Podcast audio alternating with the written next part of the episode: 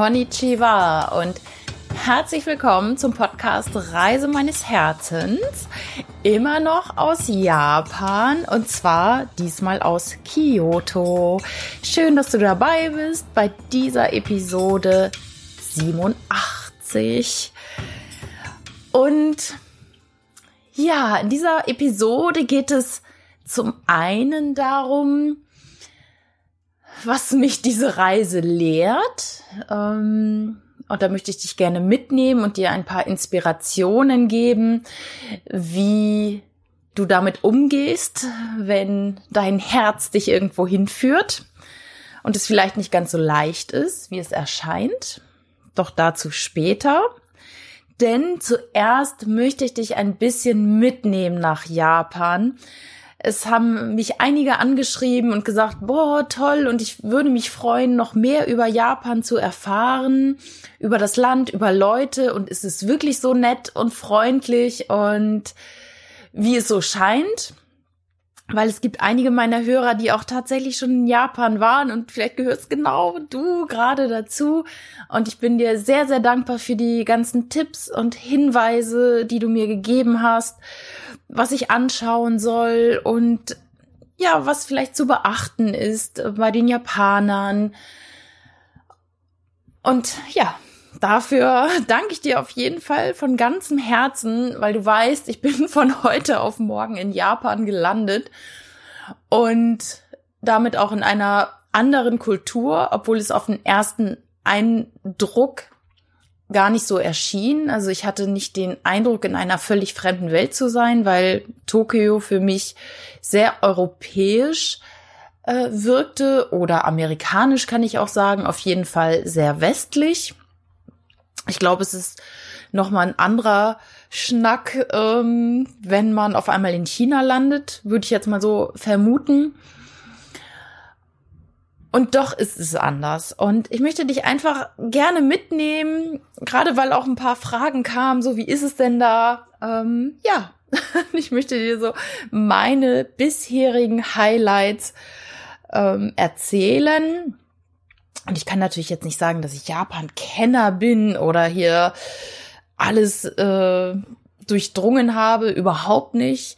Doch ja, also ich starte einfach mal und sag dir so, was ist denn hier so Sache?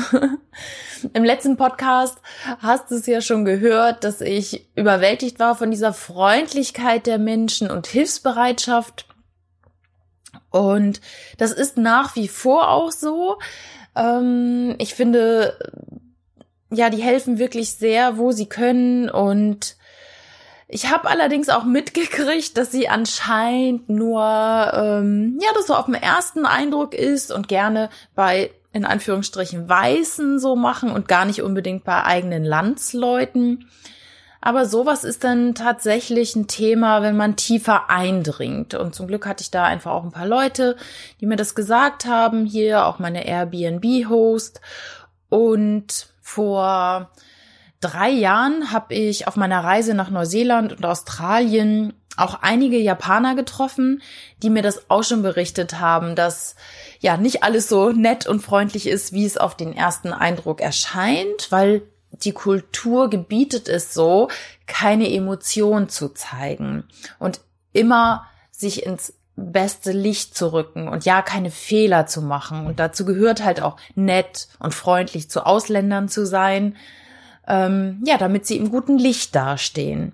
Der Druck in Japan ist anscheinend sehr hoch. Das haben mir auch die Leute berichtet, die ich kennengelernt hatte, die gesagt haben, boah, normalerweise ist so ein Job hier wie bei uns, acht Stunden lang, doch die Japaner arbeiten grundsätzlich länger. Also zwei, drei oder vier Stunden länger am Tag ist überhaupt kein Thema. Sie bekommen das anscheinend auch bezahlt. Also die Japaner haben einen hohen Lebensstandard, verdienen sehr gut aber sie hören halt nicht auf nach acht Stunden Arbeit. Also sie arbeiten sehr, sehr lang. Und das ist auch etwas, was mir hier immer wieder aufgefallen ist. Anscheinend haben sie da auch ein Defizit beim Schlafen dann, denn mm, in der U-Bahn sitzen alle am Handy, wirklich. Es sitzt fast keiner nur so rum und guckt in die Luft, sondern alle sind am Handy oder sie schlafen. Sie schlafen wirklich in der Bahn ein Und das nicht nur da, sondern auch im Café. Also mittags, wenn ich mal im Café saß, kann es durchaus passieren, dass da so, ich sag mal, von zehn Leuten drei Japaner schlafen. Entweder machen sie einen Powernap ganz bewusst oder sie schlafen einfach ein, weil sie so erschöpft sind. Das habe ich jetzt noch nicht ganz so rausgekriegt. Aber ja, also andere Kultur und damit äh, wirkt es natürlich auch anders auf mich. Nichtsdestotrotz, als Tourist fühle ich mich gut. Ich habe jetzt nicht so viel Kontakt zu Einheimischen, wenn dann eher tatsächlich zu anderen Touristen oder zu äh, hier lebenden oder hier ja arbeitenden Leuten, ähm, die ich so im Restaurant neben mir habe, also mit Ausländern, die aussehen wie ich, sag ich mal, jetzt nicht asiatisch. Wobei ich auch von mir sagen würde, ich könnte es nicht unterscheiden. Ist es ein Japaner oder ist es wirklich ein Chinese oder kommt jemand aus Taiwan? Weiß ich jetzt gerade nicht. Aber die nehmen zumindest keinen Kontakt auf. Also sie sitzen wirklich alle mit ihrem Handy da. Und wenn ich Kontakt habe zu Leuten, ist es, ja, sind es andere Ausländer. Ähm, ja, was aber dann auch wunderbar ist. Also ich habe einen Unternehmer aus Indien getroffen, eine Studentin aus Alaska, und ein Ehepaar, die auch um die Welt reisen. Also es ist so, ja, dann erkennt man sich anscheinend. Man sieht ja auch schon ein bisschen anders aus. Und obwohl ich anders aussehe, fühle ich mich hier überhaupt nicht anders. Also mm, ich werde manchmal angeguckt von kleinen Kindern, das merke ich schon, dass die dann anscheinend ähm, sehen, dass ich anders aussehe. Aber ansonsten fühle ich mich halt ganz normal. Ja, was finde ich noch sehr gut hier? Es gibt so viele Details, die sehr, ja, ich finde wertschätzend sind. Zum einen geben sie ganz oft das Geld mit beiden Händen zurück, also das Wechselgeld. Das bedeutet eine Wertschätzung dem anderen Menschen gegenüber. Sie sagen hier, ich gebe dir beide Hände und ich gebe dir das Geld zurück. Vielen Dank, dass du mir dein Geld gegeben hast sozusagen und ich gebe dir jetzt meine ganze volle Aufmerksamkeit. Sie gucken einem in die Augen und geben das Geld mit beiden Händen zurück. Das finde ich sehr, sehr angenehm. Dann gibt es so viele Details und die Japaner sind ja äh, technologisch wirklich auf einem mega hohen Level hier. Und das freut einen wirklich, dass alles so perfekt funktioniert. Also die Züge, die fahren auf die Minute ab wenn er um 18.29 Uhr fahren soll, der Zug oder die U-Bahn, dann fährt sie auch genau mit dem Gongschlag 18.29 Uhr. Wunderbar, diese Pünktlichkeit und dieses ausgebaute Verkehrsnetz.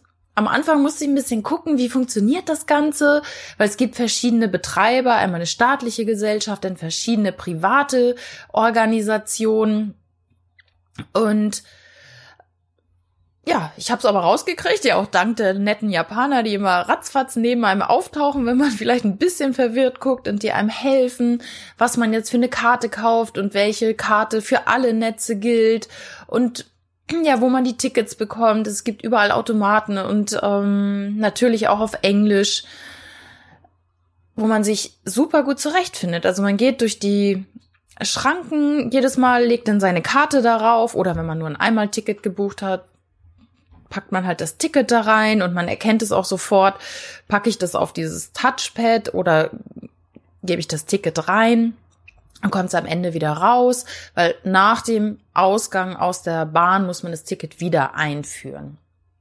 Und wenn die Fahrt durch ist oder der Preis abgefahren ist, dann wird das Ticket einbehalten oder man hat halt diese wiederaufladbare Karte. Und das finde ich super easy.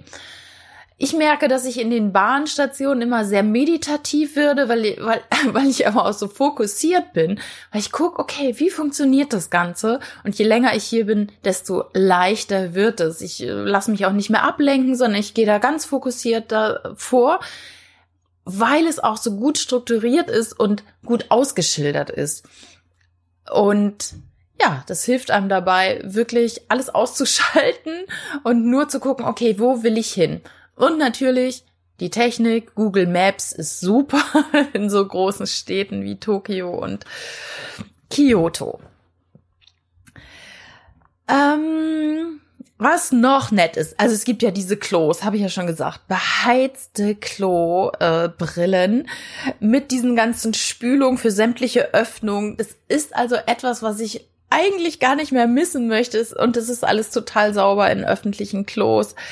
Es gibt ähm, beheizte Spiegel, das hatte ich in meinem ersten Hotel. Das heißt, alles ist voll Nebel nach dem Duschen, aber nein, der Spiegel ist an einer bestimmten Stelle frei. Und das finde ich einfach so nett.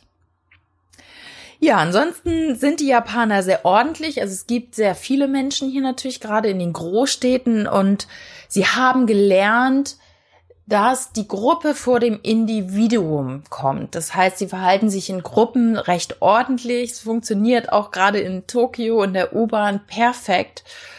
Dadurch das, und das habe ich gelernt, so auch den Blick nach unten senkt.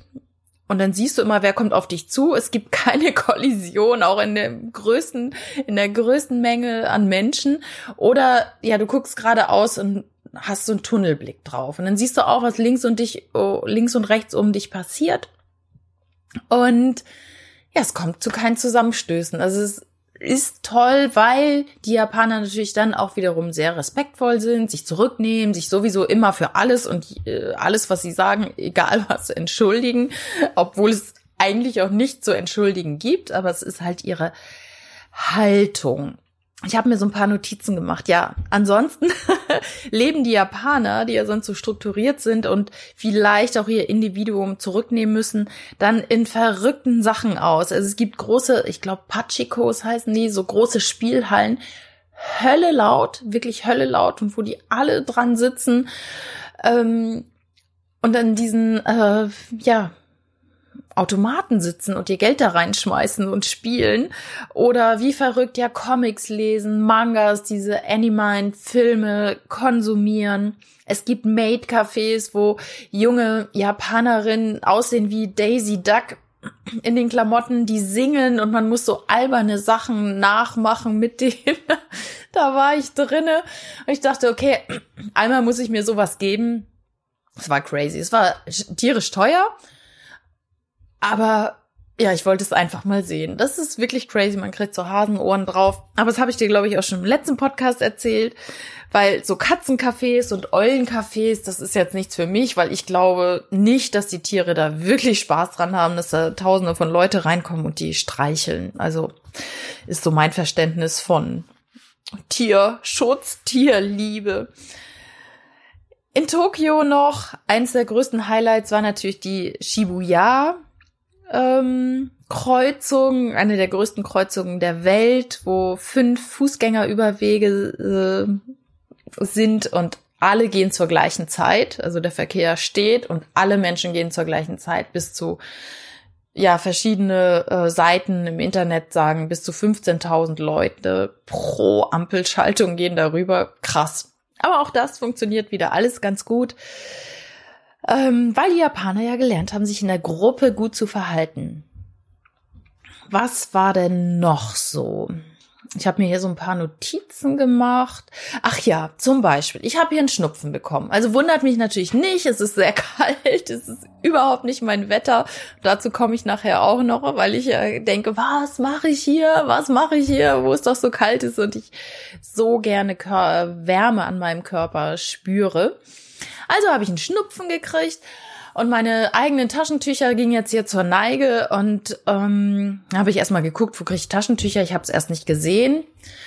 Und dann ähm, ja, habe ich welche gekauft und also Taschentuch ist irgendwie kein Ausdruck dafür. Es sind dünnste Kosmetiktücher, würde ich mal so sagen. Und dementsprechend brauchst du eher vier, fünf, um da irgendwie reinschnauben zu können, ohne dass du irgendwie den ganzen Kladderadatsch wieder in den Händen hast.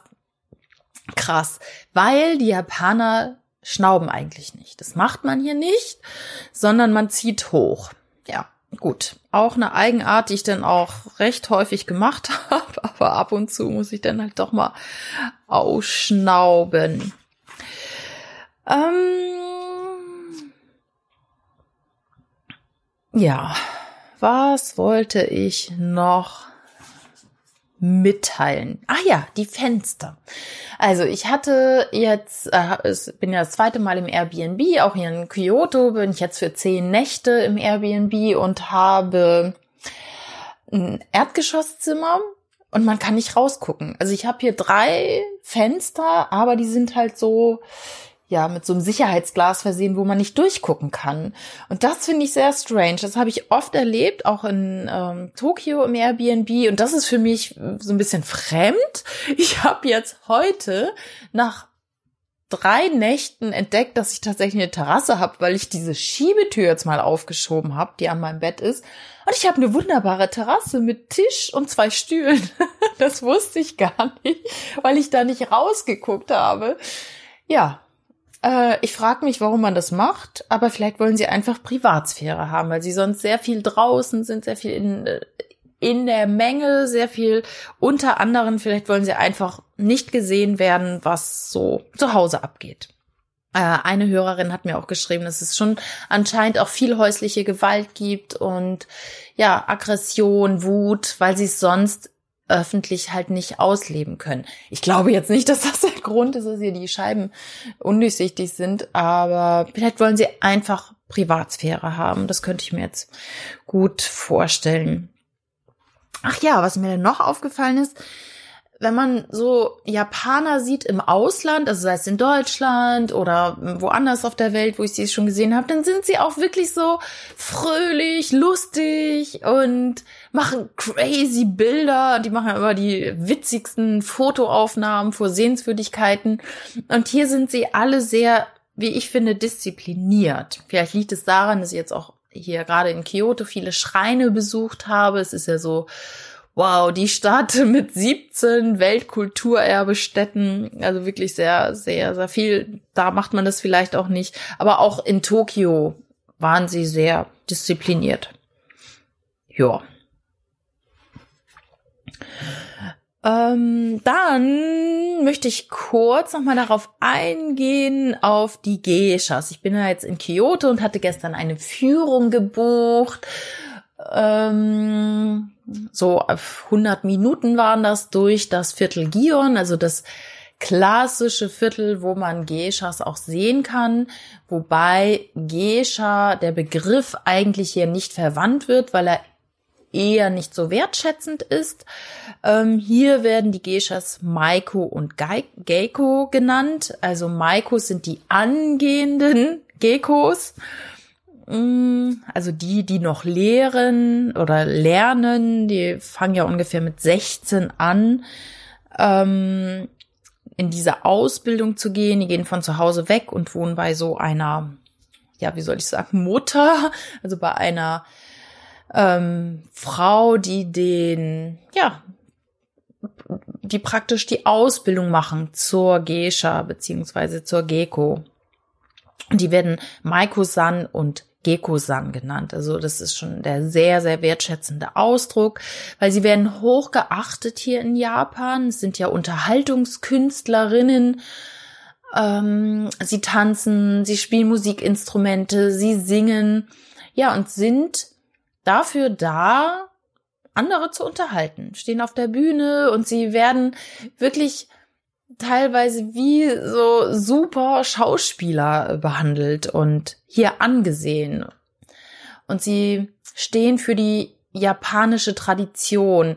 Eine Zeit lang wollte es kaum noch einer machen, weil sie sehr vom westlichen Einfluss oder von, von der westlichen Seite beeinflusst waren und denen egal war, äh, was jetzt so mit Japan ist, ähm, weil sie ja, ja, jahrhundertelang auch isoliert waren von der anderen Welt. Und als der westliche Einfluss kam, da war alles Traditionelle erstmal out. Doch jetzt wollen sehr viele junge Menschen wieder ähm, Geishas werden, weil sie die Tradition bewahren. Also sie das Kimono tragen, die Frisuren hochstecken und diese alten Künste wieder darbringen. Also sehr, sehr interessant. Und wir haben gestern auf unserem Spaziergang auch einige gesehen, also, Ge also Gekos und Maikos die auch mit Gruppen unterwegs waren und ja, sie unterhalten einfach. Sie sind gut in Konversation, sie können sich über Gott und die Welt mit ihren Gästen unterhalten. Und was nochmal ganz wichtig ist, ich habe das gestern so gehört, mir, ich habe mir da gar keine Gedanken zu gemacht. Ähm, es sind nicht, wie viele vielleicht denken könnten, Prostituierte. Überhaupt nicht, ganz im Gegenteil. Das ist vielleicht mal durch den Film Die Geisha falsch rübergekommen und falsch interpretiert wurde, wurden, es wurde falsch interpretiert. Also das sind sie auf keinen Fall. Und wie gesagt, sie werden sehr geachtet und ja angehimmelt. Es gibt äh, sehr berühmte, die auch echt richtig, richtig viel Geld verdienen, Werbung machen. Und die machen das so ungefähr, bis sie 25 sind. Also die Ausbildung dauert fünf Jahre ungefähr und dann machen es in der Regel so, bis sie 25 sind. Wobei es gibt auch viele, die älter sind. Und sie äh, haben dieses weiß geschminkte Gesicht, tragen Kimonos und ja, jeden Monat einen anderen Haarschmuck. Bei den ähm, Maikos ist es so, dass sie jeden Monat einen anderen Haarschmuck tragen. Die Gekos, also die fertigen, ausgebildeten Geishas, die tragen dann keinen Haarschmuck mehr. Und es gibt so viele unterschiedliche Sachen. Da, da könnte ich wahrscheinlich mal eine eigene Podcast-Folge zu machen. Aber ich fand es ganz interessant. Und äh, wenn du mich verfolgst bei Instagram oder bei Facebook und auch meine Stories anguckst, dann siehst du, dass ich auch viele Frauen oder Mädchen im Kino, Kimono fotografiert habe. Das sind einfach Touristinnen, die ja so ein bisschen das so nachempfinden wollen, wie sich eine Geisha fühlt und ja, begeben sich dann an die Orte, lassen sich da fotografieren von ihren Verwandten und ja, empfinden das so ein bisschen nach, dieses Darleben einer Geisha. Also die Japaner, die normalen Japaner, die machen sich eigentlich eher so ein bisschen lustig über die anderen, äh, ja, die, die jetzt einfach so im Kimono rumrennen. Und man erkennt auch, ähm, wie sind sie jetzt drauf? Also haben sie noch den ganz normalen Schritt drauf oder benehmen sie sich auch wie eine Geisha? Und das machen die meisten nämlich nicht. Aber so ist es. Wir ähm, Menschen sind ja so, dass wir ganz oft jemanden nachahmen oder auch so sein wollen. Und fürs äh, Fotomotiv ist es ja immer wieder schön. Genau, und diese Geishas, die treten auf in sogenannten Teehäusern. Und man könnte ja denken, im Teehaus bekommt man Tee und kann da seinen Tee trinken. Nein, so ist es nicht hier. Im Teehaus treten nämlich die Geishas auf. Und ja, bieten ihre Künste dar für Gesellschaften, für private Feiern. Aber du musst Mitglied sein. Also du kommst nicht so in ein Teehaus rein, kannst du als Touri schon gar nicht irgendwie reinspazieren und sagen, so hier, hier bin ich, sondern das muss man vorher buchen mit dem Besitzer des Teehauses. Also gibt's natürlich strenge Richtlinien, wie so etwas vor sich geht. So, das war ein kleiner Ausflug dazu. Ja, Essen grundsätzlich in Japan super, super gut, sehr hochwertig. Also selbst in kleinen Imbissen und du kriegst ja an jeder Ecke hier Essen, ist es sehr, sehr hochwertig und gut. Für mich jetzt etwas schwierig, vegan zu essen. Ähm, ich habe auch schon vegetarisch gegessen weil es einfach nichts anderes gab und ich Hunger hatte. Es ist jetzt nicht so optimal. Aber gestern habe ich zum Beispiel hier in Kyoto ein wunderbares veganes Restaurant gefunden. Sehr, sehr hochwertig, sehr stilvoll, eher sehr westlich orientiert und sehr teuer. Aber ähm, ja, man findet, wenn man sucht, findet man das. Und es hat mir mein Guide ähm, genannt. Es war super. Ansonsten essen die Japaner halt sehr viel Fisch und Fleisch. Das ist aus der Tradition äh, kommt es her, natürlich aus dem Fischfang hier. Und die Japaner sind ja eins der Völker, die am gesündesten leben. Also ganz so schlimm kann es ja nicht sein. Es ist halt definitiv nur nicht meins, ähm, Tiere zu essen. Also von daher gucke ich immer, wo ich was bekomme. Und es geht auch immer. Also es gibt immer was. Und ich habe meinen Essenskonsum äh, reduziert auf eine Mahlzeit am Tag jetzt hier und habe mir noch ein bisschen Obst gekauft. Aber ansonsten, ja, esse ich einmal oder noch vielleicht zwischendurch mal einen Snack, wenn ich irgendwo was finde. So wie gestern habe ich ähm, Tofu, vegan Tofu gegessen an so einem Stand. Das war super lecker. Das kann man dann auch machen. Oder man findet solche ja, gebackenen Reis oder gerösteten Reis Patties, würde ich jetzt mal sagen, mit so einer Miso-Paste auch. Sehr, sehr lecker. Also es gibt immer was, wenn man sucht. Dass ich eher, ja, das hatte ich schon gesagt, keine Kontakte mit so vielen Einheimischen habe, da sind sie anscheinend sehr reserviert. Vielleicht haben sie auch Angst, also die Japaner wollen ja keine Fehler machen, die wollen ihr Gesicht nicht verlieren und haben vielleicht auch manchmal Angst, ihr Englisch einzusetzen, weil sie Angst vor Fehlern haben. Das wird mir genauso gehen. Mein Englisch ist jetzt wirklich nicht das Tollste und da geht noch eine ganze Menge. Ich traue mich aber. Ich, ich würde es halt einfach sprechen. Aber die verlieren ihr Gesicht, wenn sie ja Fehler machen oder Fehler zugeben würden. Und von daher ist das, glaube ich, der Grund, warum man mit Japanern jetzt selber nicht so viel Kontakt hat. Eine Sache, die ich noch gerne mit dir teilen möchte, und ich bin mir jetzt auch nicht sicher, ob ich das in der letzten Episode schon gesagt habe, verzeih mir, wenn es so sein sollte. Ich habe ja äh, im Tokio zwei Erdbeben miterlebt. Die waren auch, glaube ich, ungefähr bei 6,0 auf der Richterskala. Also es war schon deutlich zu spüren. Und gerade beim ersten Mal war das so, so krass, weil es kam und ich saß am Schreibtisch im Hotel und es war völlig verwirrend, weil ich das nicht einordnen konnte. Ich wusste nicht, was in dem Moment passiert, weil das habe ich so noch nie erlebt.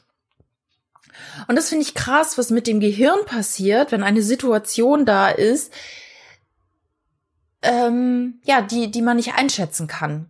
Das war alles, also es waren irgendwie alle Sinne waren komplett da, aber das Gehirn war leer, weil ich keine Referenzerfahrung dazu hatte.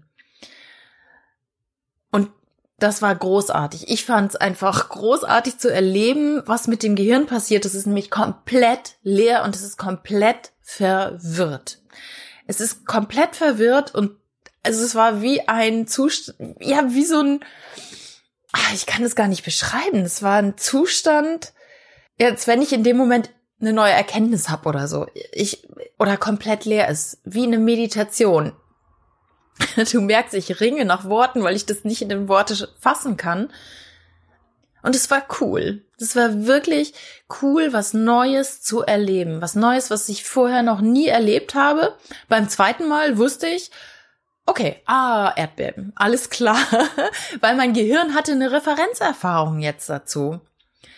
Und ich finde es so toll, Sachen zum ersten Mal zu erleben. Und das ist ja gerade bei dieser Reise Japan, die ich von heute auf morgen angetreten habe, diese Reise.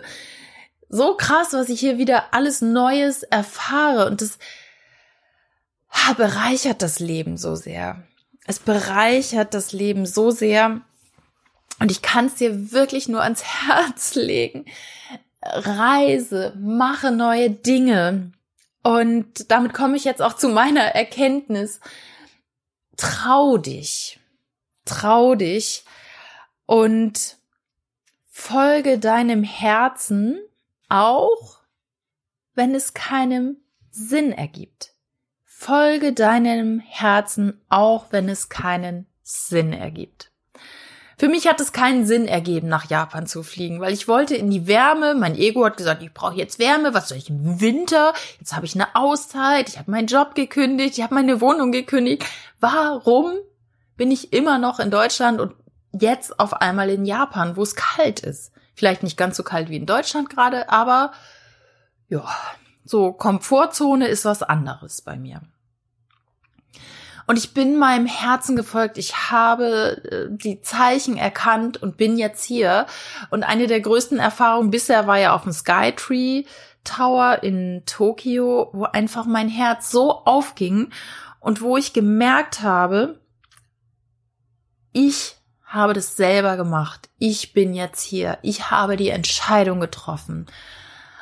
Und ich, und ich habe gemerkt, ich bin so ein kleines Licht auf dieser Welt. Wirklich so ein kleines Licht in diesem riesigen Universum, in dieser riesigen Stadt, wo du bis zum Horizont nur Häuser gesehen hast. Nur Häuser.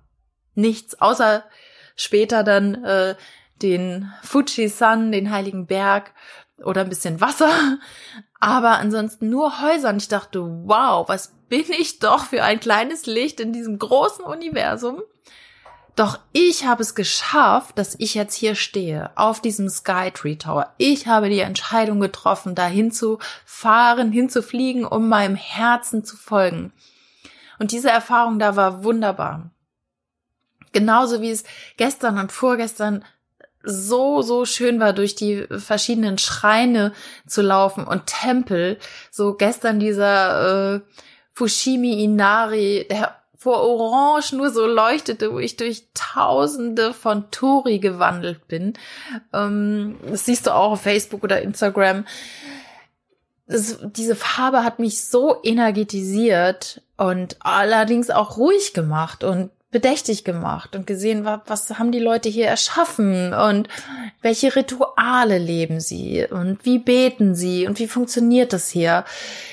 Ich bin so dankbar, dass ich jetzt gerade hier bin und dass ich den Zeichen gefolgt bin, weil ich neue Erfahrungen mache, wie das mit dem Erdbeben. Gut, braucht man jetzt vielleicht nicht. Gut, grundsätzlich bin ich kein ängstlicher Typ und die Leute leben hier auch schon seit zig Millionen Jahren und alles gut. Also von daher wird schon nichts passieren. Doch ähm, geh mal raus aus der Komfortzone. Also der Weg des Herzens, so habe ich schon mehrfach gesagt, ist nicht immer der leichteste, aber er ist immer richtig. Und du erkennst es vielleicht nicht sofort. Und ganz viel ist auch Ego drin. So wie bei mir jetzt. Ich habe gesagt, okay, ich fahre nach Japan und für mich war klar Tokio. Ich hätte nach ein paar Tagen in Tokio auch sagen können, okay, ich hau jetzt ab. So reicht Kälte genug. Ich flieg jetzt in die Wärme. Es wäre ein leichtes für mich zu sagen oder einen Flug zu buchen nach Thailand oder nach sonst wohin. Leichtes für mich gewesen zu sagen, okay, ich war jetzt in Japan, ich gehe. Aber mir fehlt noch die Erfahrung. Ich spüre, da ist noch ein Geschenk. Und so hat mein Ego dann entschieden, okay, wenn ich jetzt schon in Japan bin, was will ich denn sehen? Okay, Kyoto, was bietet sich an? Die Stadt mit der, ja, äh, mit der größten Tradition noch, mit den meisten Tempeln und Schreinen hier, mit ja ganz viel Kultur, dann will ich das auch sehen. Und ich habe das genauso 2016 gemacht. Mein Herz hat mich ja nach Neuseeland geführt. Und habe ich gesagt, okay, okay, okay, Herz, wir fahren nach Neuseeland. Das war eine super, super tolle Erfahrung. Und dann kam aber mein Ego oder mein Verstand, der gesagt hat, naja, wenn ich schon in Neuseeland bin, dann macht es ja auch Sinn, dass ich mir Australien angucke, weil das ist ja nun mal so dicht bei, dann mache ich das gleich. Und das ist genau jetzt wieder der Fall gewesen, wo ich gesagt habe, okay, mein Herz hat mich hier nach Tokio geführt. Und jetzt habe ich dann aber aus dem Verstand entschieden, ich gehe nach Kyoto. Weil hier halt die größten Sehenswürdigkeiten zu sehen sind. Und ich gedacht habe, nein, ich gehe jetzt nicht den leichten Weg und hau mich einfach unter Palmen an Strand, sondern mein Herz hat mich hierher geführt und jetzt bleibe ich auch noch eine gewisse Zeit hier. Und ich bin gespannt, welche Geschenke da noch kommen. Und es waren ja schon einige da mit den Schreinen. Das ist wirklich, wirklich toll. Und was ich dir da mitgeben möchte, ist, sieh die Geschenke und geh nicht unbedingt den leichten Weg. Bleib nicht im Job, weil er so, wo du so viel Geld kriegst oder ähm, wenn doch dein Herz danach schreit, auch mal zu reisen. Weil ich weiß, es ist der Traum von so, so vielen Menschen zu reisen. Die hören immer, oh, was du machst und das ist so toll und das würde ich ja auch gerne. Dann mach es doch. Geh für diesen Traum. Ganz ehrlich, irgendwann ist das Leben vorbei. Irgendwann ist es einfach nicht mehr da. Und letztens habe ich einen tollen Spruch gelesen, ich weiß gar nicht wo, auf jeden Fall stand dort auf einem ähm, Wohnmobil hinten geschrieben, Reise vor dem Sterben, sonst reisen deine Erben. Reise vor dem Sterben, sonst reisen deine Erben. Und den Spruch, den fand ich so cool, weil das stimmt. Wenn du doch reisen willst und die Welt erkunden willst oder was, however, ein neues Business starten möchtest, ähm, dir endlich dein Traumauto kaufen möchtest und immer diesen, was weiß ich, hinterher guckst, diesem Auto, was nun immer an dir vorbeifährt und du fährst noch die alte Gurke, dann kauf es dir, weil das Leben kann morgen vorbei sein. Ich, ich habe eine Freundin und die sagt immer, oh ja, wir würden auch so gern und Japan und Korea und unsere Tochter möchte da auch unbedingt mal hin. Ja, so what? Mach es doch. Worauf wollt ihr denn warten? Weil, weil gerade in der Familie, da sind so viele Krebsfälle bekannt, wirklich aus allen Richtungen. Krebs, Krebs, Krebs. Und dann denke ich, ey Leute, macht es doch. Lebt euer Leben, lebt euren Traum. Lebe deinen Traum. Und ich möchte reisen. Ich möchte die Welt sehen. Und das sehe ich jetzt immer wieder. Da geht mein Herz auf, wenn ich Neues erfahre und wenn ich auf so einem Tower stehe und sehe, wie großartig die Welt ist. Auch eine große Stadt wie Tokio, eine der, ich glaube sogar die größte Metropole der Welt. Und ich sehe nur Häuser und nichts Grünes und mein Herz geht trotzdem auf. Weil ich was Neues erfahre, weil die Welt so wunderbar ist, weil die Welt so vielfältig ist. Und wenn du reisen möchtest, dann mach es. Und ich wurde gefragt, und der Post ist auf einmal verschwunden, als ich ihn gerade beantworten wollte. Das ist doch bestimmt sehr, sehr teuer und Japan soll ja so teuer sein. Und ich kann dir sagen, nein. Es ist günstig und du kannst günstig reisen. Ich wohne jetzt hier für, äh, lass mich raten, nicht raten, sondern überlegen, 26 Euro die Nacht. Ich habe ein ganzes Apartment, ich kann hier kochen, ich habe einen Kühlschrank, ich habe eine Mikrowelle, auch wenn ich sie nicht nutzen würde. Ich habe ich kann hier hab eine Waschmaschine, ich habe einen Wäscheständer, ein Bügelbrett, ich habe ein Bügeleisen, ich habe eine Badewanne, ich habe eine Dusche. Ich habe ein breites Bett, ein bequemes Bett, ich habe eine Terrasse, wie ich heute Morgen entdeckt habe. Es ist günstig okay, ich bin im Winter hier und nicht äh, zur, leider Gottes nicht zur Kirschblütenzeit oder im Herbst mit der wunderbaren Herbstlaubverfärbung, Verfärbung. Aber es gibt Mittel und Wege. Ich bin hier für 300 Euro hergeflogen und Essen ist hier so, so günstig. Wirklich. Auch die Fleischgerichte, Fischgerichte, es ist mega günstig. In meinen Augen finde ich, also Australien und Neuseeland, die sind richtig teuer, die Länder. Und Japan ist günstig. Aber ja, du darfst es selber erleben, selber erfahren. Immer wieder sage ich, hör auf dein Herz, lebe deine Träume. Und es muss nicht das Reisen sein, es kann was komplett anderes sein. Nur folge ihm, auch wenn es keinen Sinn ergibt, weil deine Seele führt Regie. Wirklich, deine Seele führt Regie. Und es sind manchmal die Zeichen, wie bei mir jetzt im Außen, die, die ich so noch nie wahrgenommen hatte. Aber das war für mich auch ein Weg des Herzens, darauf zu hören, dass so viele Leute, ähm, ja, Japan in den Mund genommen haben. Und nun bin ich hier. Auch wenn es kalt ist, auch wenn ich manchmal scheiß kalte Hände, kalte Hände habe und echt friere. Doch es ist gerade richtig hier zu sein.